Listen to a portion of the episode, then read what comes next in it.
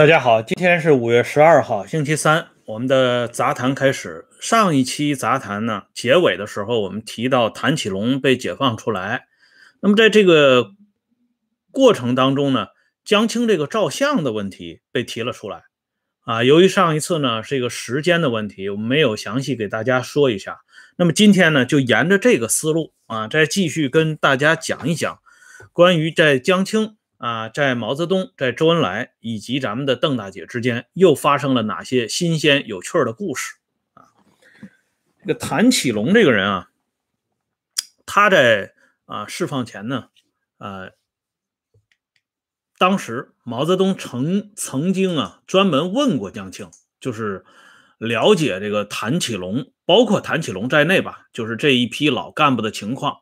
因为当时大家也都知道，这江青呢是中央文革的实际负责人啊。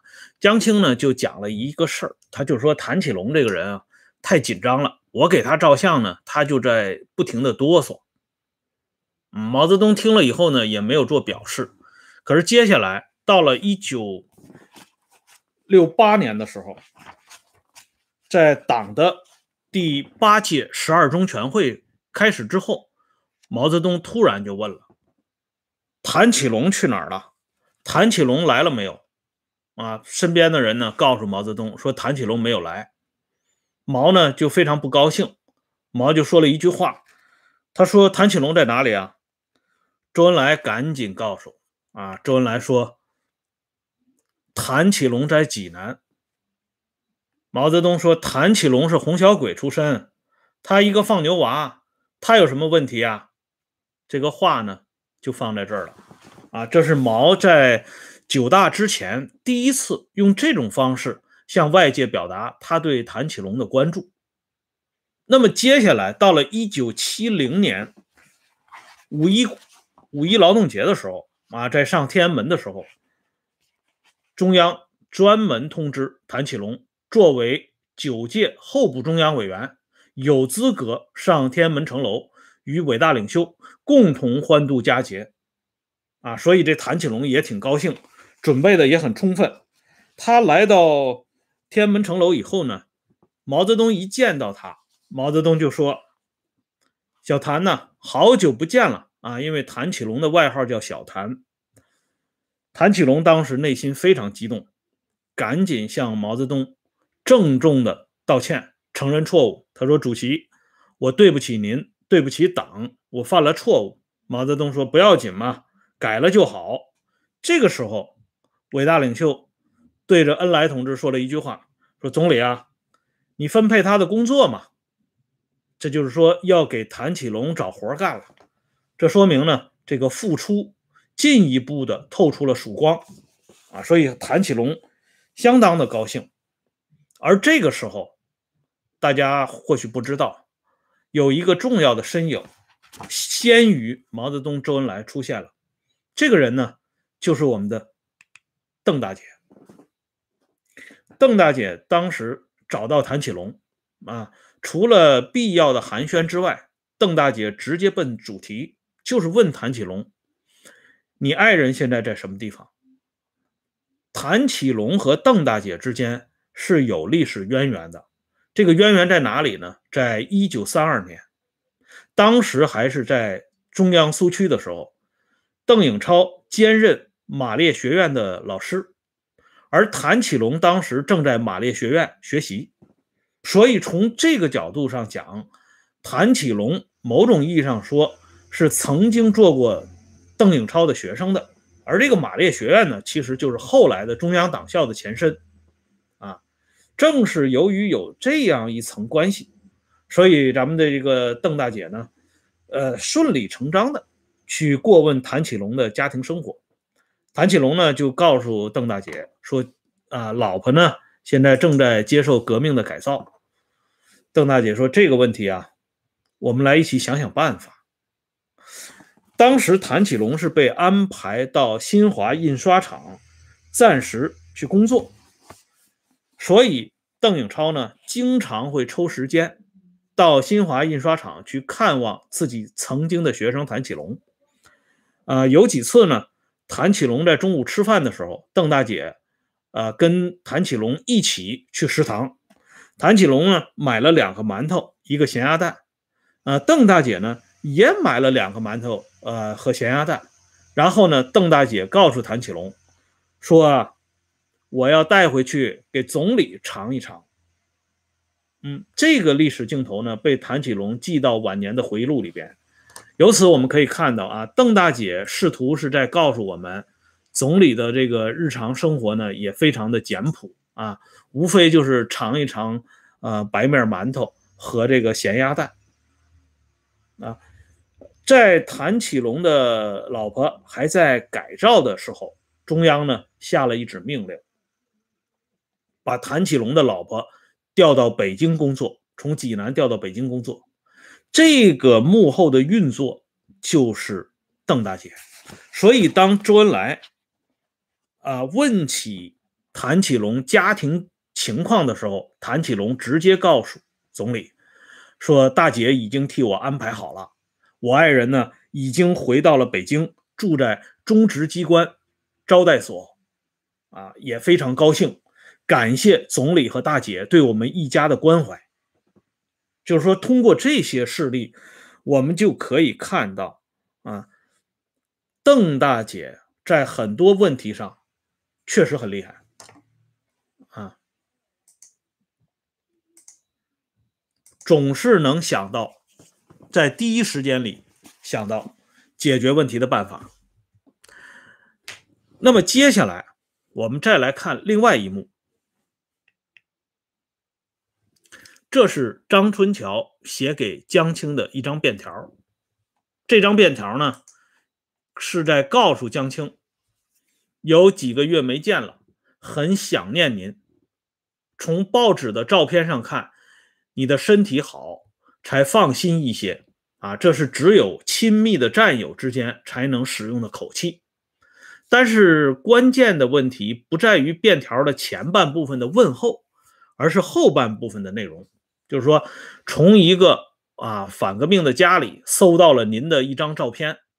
还有一一一一本这个反革命的刊物一并送上，啊，请多多保重身体，敬礼，春桥，啊，这个话题呢，我们之前跟大家说过，啊，就是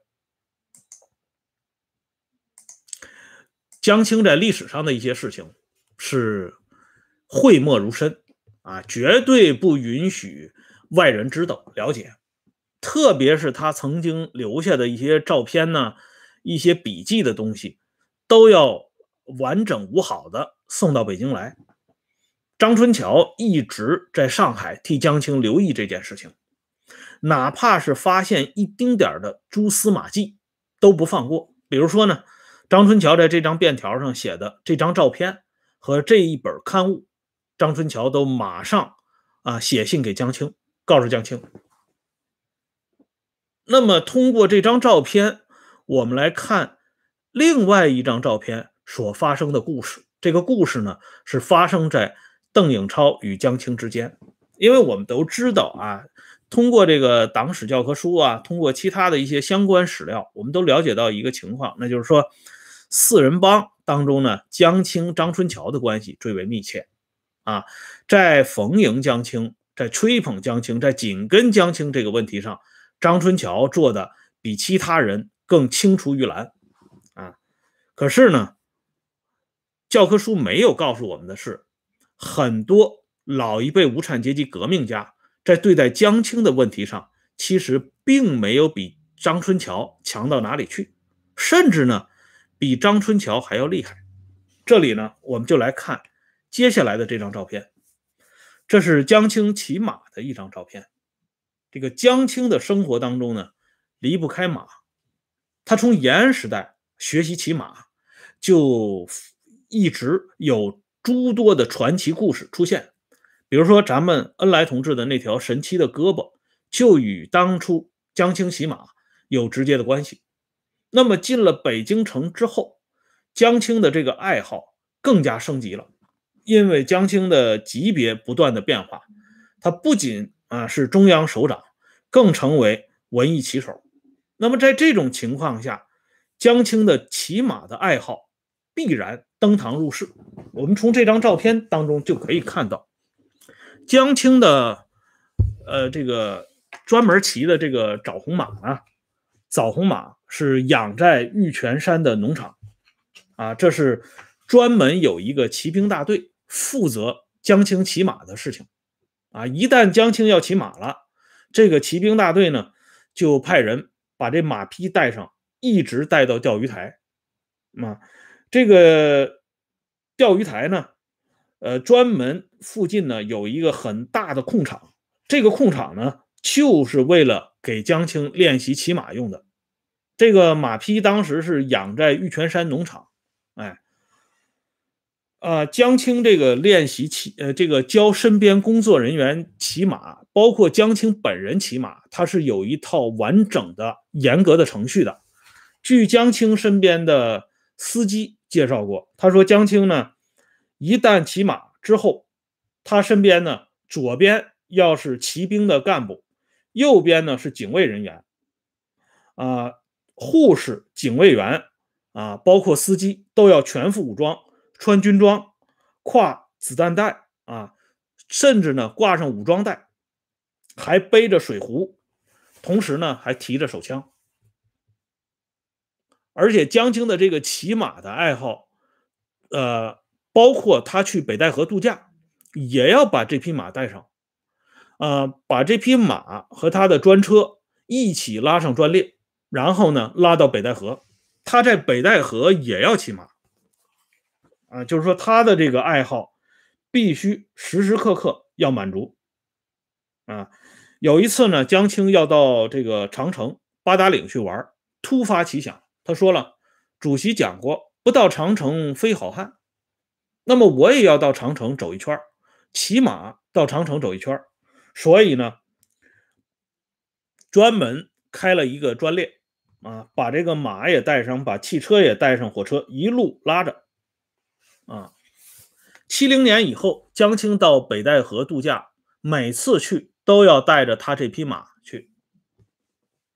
那么，在江青骑马这个过程当中，就发生了这么一个非常有意思的事情。周恩来第一时间了解到江青骑马，所以周恩来做了专门的指示，保护好江青同志。而在他身边的邓大姐做的比恩来同志更绝。这张照片是我们今天能够看到的。最早的江青在延安时代骑马的照片，而这张照片之所以能够保留到今天，并且上了颜色，都要归功于邓大姐。因为江青骑马的这个事情传到西花厅之后，周恩来呢做了一个严密的布置啊，保证江青的安全。而就在这个时候，邓大姐又出了一个奇招，她从自己。啊，那些箱子、柜子里边翻出了这张江青当初在延安骑马时留下的唯一的一张照片。邓大姐拿着这张照片找到了江青，江青看到之后大喜过望。江青的原话是这么说的：“哎呀，这个照片你们还珍藏着呢，我的找没影了，这可是宝贝呀。”这段话呢，全文。取自于江青的司机，啊，他的司机呢叫李子元，就是李子元先生晚年回忆的这个往事。如果不是李先生回忆，我们不知道邓大姐还有这么高明的办法。而且大家想一想，啊，从延安到北京，戎马孔种，这么多年经历了风风雨雨。可是这张照片居然能够被邓大姐完整的保存在相册当中当中啊，并且及时的送到了江青的手中。江青不骑马，这张照片可能也不会出现。江青一骑马，就勾起了邓大姐的回忆，并且将这个回忆用这样一种方式进行特殊的表达。大家再回味一下江青刚刚才啊发出的这种感慨。所以，我们说，邓大姐的力度，甩张春桥几条街都不止。因为张春桥发现的是江青最不想回忆的东西。虽然呢也是立下大功，可是此功非彼功，而邓大姐立的这一功，那是唤醒了江青的美好记忆，以及唤醒了江青伴随伟大领袖度过这些峥嵘岁月的记录。所以从这个角度来看，邓大姐的高明不是一般的高明。那么接下来呢，我们再来看，由此啊，就从江青骑马这个事情，我们其实也可以看到江青生活豪奢的另一面。这里呢，就涉及到江青的豪华轿车的话题了。当时啊。在上个世纪七十年代，这个外宾的规格，嗯，这个老百姓当中呢，民间有一种说法，就说看这个外宾呢够不够格，到我们国家来，就是有三三个硬指标，也是铁人三项。第一个呢是坐红旗轿车，第二个呢是驻钓鱼台，第三个呢是总理迎接，主席接见。哎。只有这三条都符合了，这个外宾呢才是最高规格的外宾。所以大家对这个红旗轿车印象特别深。这个大红旗轿车呢，不仅仅是那个时代的豪华轿车，更是那个时代权力的象征。没有级别的话，你是坐不上这辆轿车的啊。那么当时呢，在江青的身边，一共有七辆。专用的豪华轿车，最早的呢，自然就是这个啊老式的红旗轿车。这种老式的红旗轿车呢，啊没有隔音玻璃，啊前后只有两排座，后尾灯呢是立式的。后来呢就换成了七七二型的新型红旗轿车，但是这种是普通的红旗轿车。这种红旗轿车呢，呃内置比较先进，车长将近六米，里边呢都是电动的。前后座椅之间呢有隔音玻璃啊，不想让前边听到的话呢，可以把这个隔音玻璃升起来。而且呢，这个还有这个其他的一些啊，之前的这些老式的轿车没有的功能。所以这个七七二型的红旗轿车在当时已经是非常先进了。所以江青呢很快就有了一台。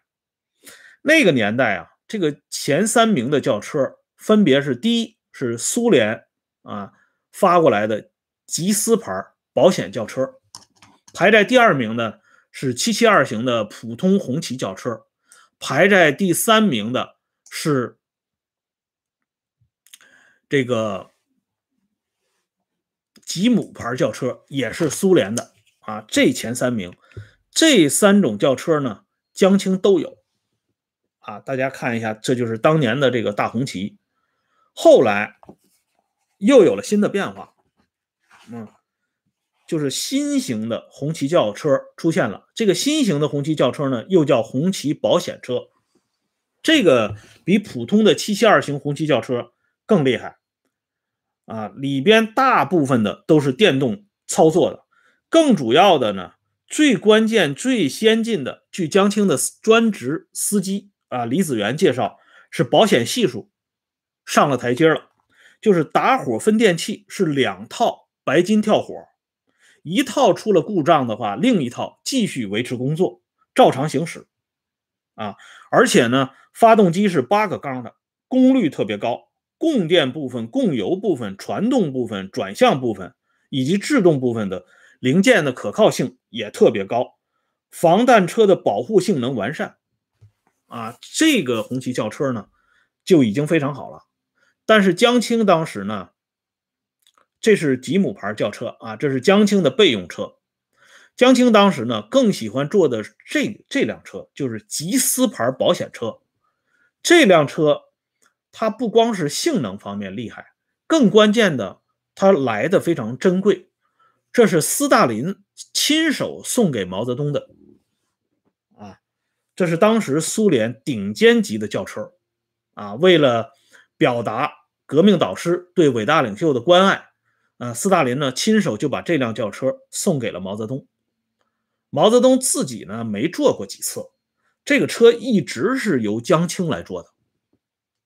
江青到广州的时候，就是一九七二年到一九七三年，江青到广州的时候，这辆车呢也随着江青上了专列，在广州行驶。可是开着开着呢，这车呢就出问题了。这话呢一会儿说啊，我们先说一个简短的这个故事。江青坐这个轿车呢，他有两个规矩，这非常厉害啊。当然规矩不止两条，但这两条规矩呢是咱们老百姓能够理解的。第一呢，江青不允许出现倒车现象，不准倒车。因为他说倒车他头晕，所以这车呢只能往前开，不能往后开。大家想一想，这如果遇到一些特殊情况必须要倒车的话，这司机得多么为难啊！这是一条。第二条呢，江青要求啊车速既要平稳又要迅捷，所以呢，当时北京市的交管部门有一项重要的任务。江青的红旗保险车，或者是吉斯保险轿车，一旦出现在路面上，啊，之前已经打了招呼了，但是一旦出现在路面上，还没有到红灯的时候，没有到红绿灯的时候，绿灯就必须事先打开，保证这辆轿车一路绿灯。所以这个情况呢，最终大家看一下啊，它会出现什么情况呢？就是。比如说，从钓鱼台出了大门之后，左转奔大会堂，这一路上就必须是绿灯。江青有一次啊，从这个钓鱼台启程到玉泉山，啊，这个距离呢也是相当远的，可是呢，他花了不到十分钟，这车从钓鱼台北北门出去之后，直接上阜成路，到玉泉山。前后九分半钟到达了，江青非常高兴，表扬司机政治觉悟高。司机李子元回忆啊，他说呀，这红绿灯早早就是绿灯早早就等在那里了，而且路面上一辆闲杂车都看不到，所以从这个钓鱼台到玉泉山只花了九分半钟。而这些东西无不体现出江青生活当中最为特殊的一面，而这特殊的一面呢，体现在这个吉斯牌轿车身上更为突出。江青到广州之后，当时的广州军区司令员还是丁盛啊。一九七三年十二月份开始八大军区对调，丁盛呢调到南京军区工作，但那个时候江青到广州的时候，丁盛还在广州。丁盛呢？全程陪同江青，可是江青突然对这个斯大林送给毛泽东的这个高级轿车发了脾气。由他发的这个脾气之后呢，我们看到了另外一个非常有趣的故事。当然，这个故事呢，也是发生在伟大领袖与邓大姐之间的一个故事。这个故事呢，我们留待明天接着说。感谢朋友们上来收听和收看，欢迎大家关注温相说时政会员频道。周一到周五每天都有更新，再见。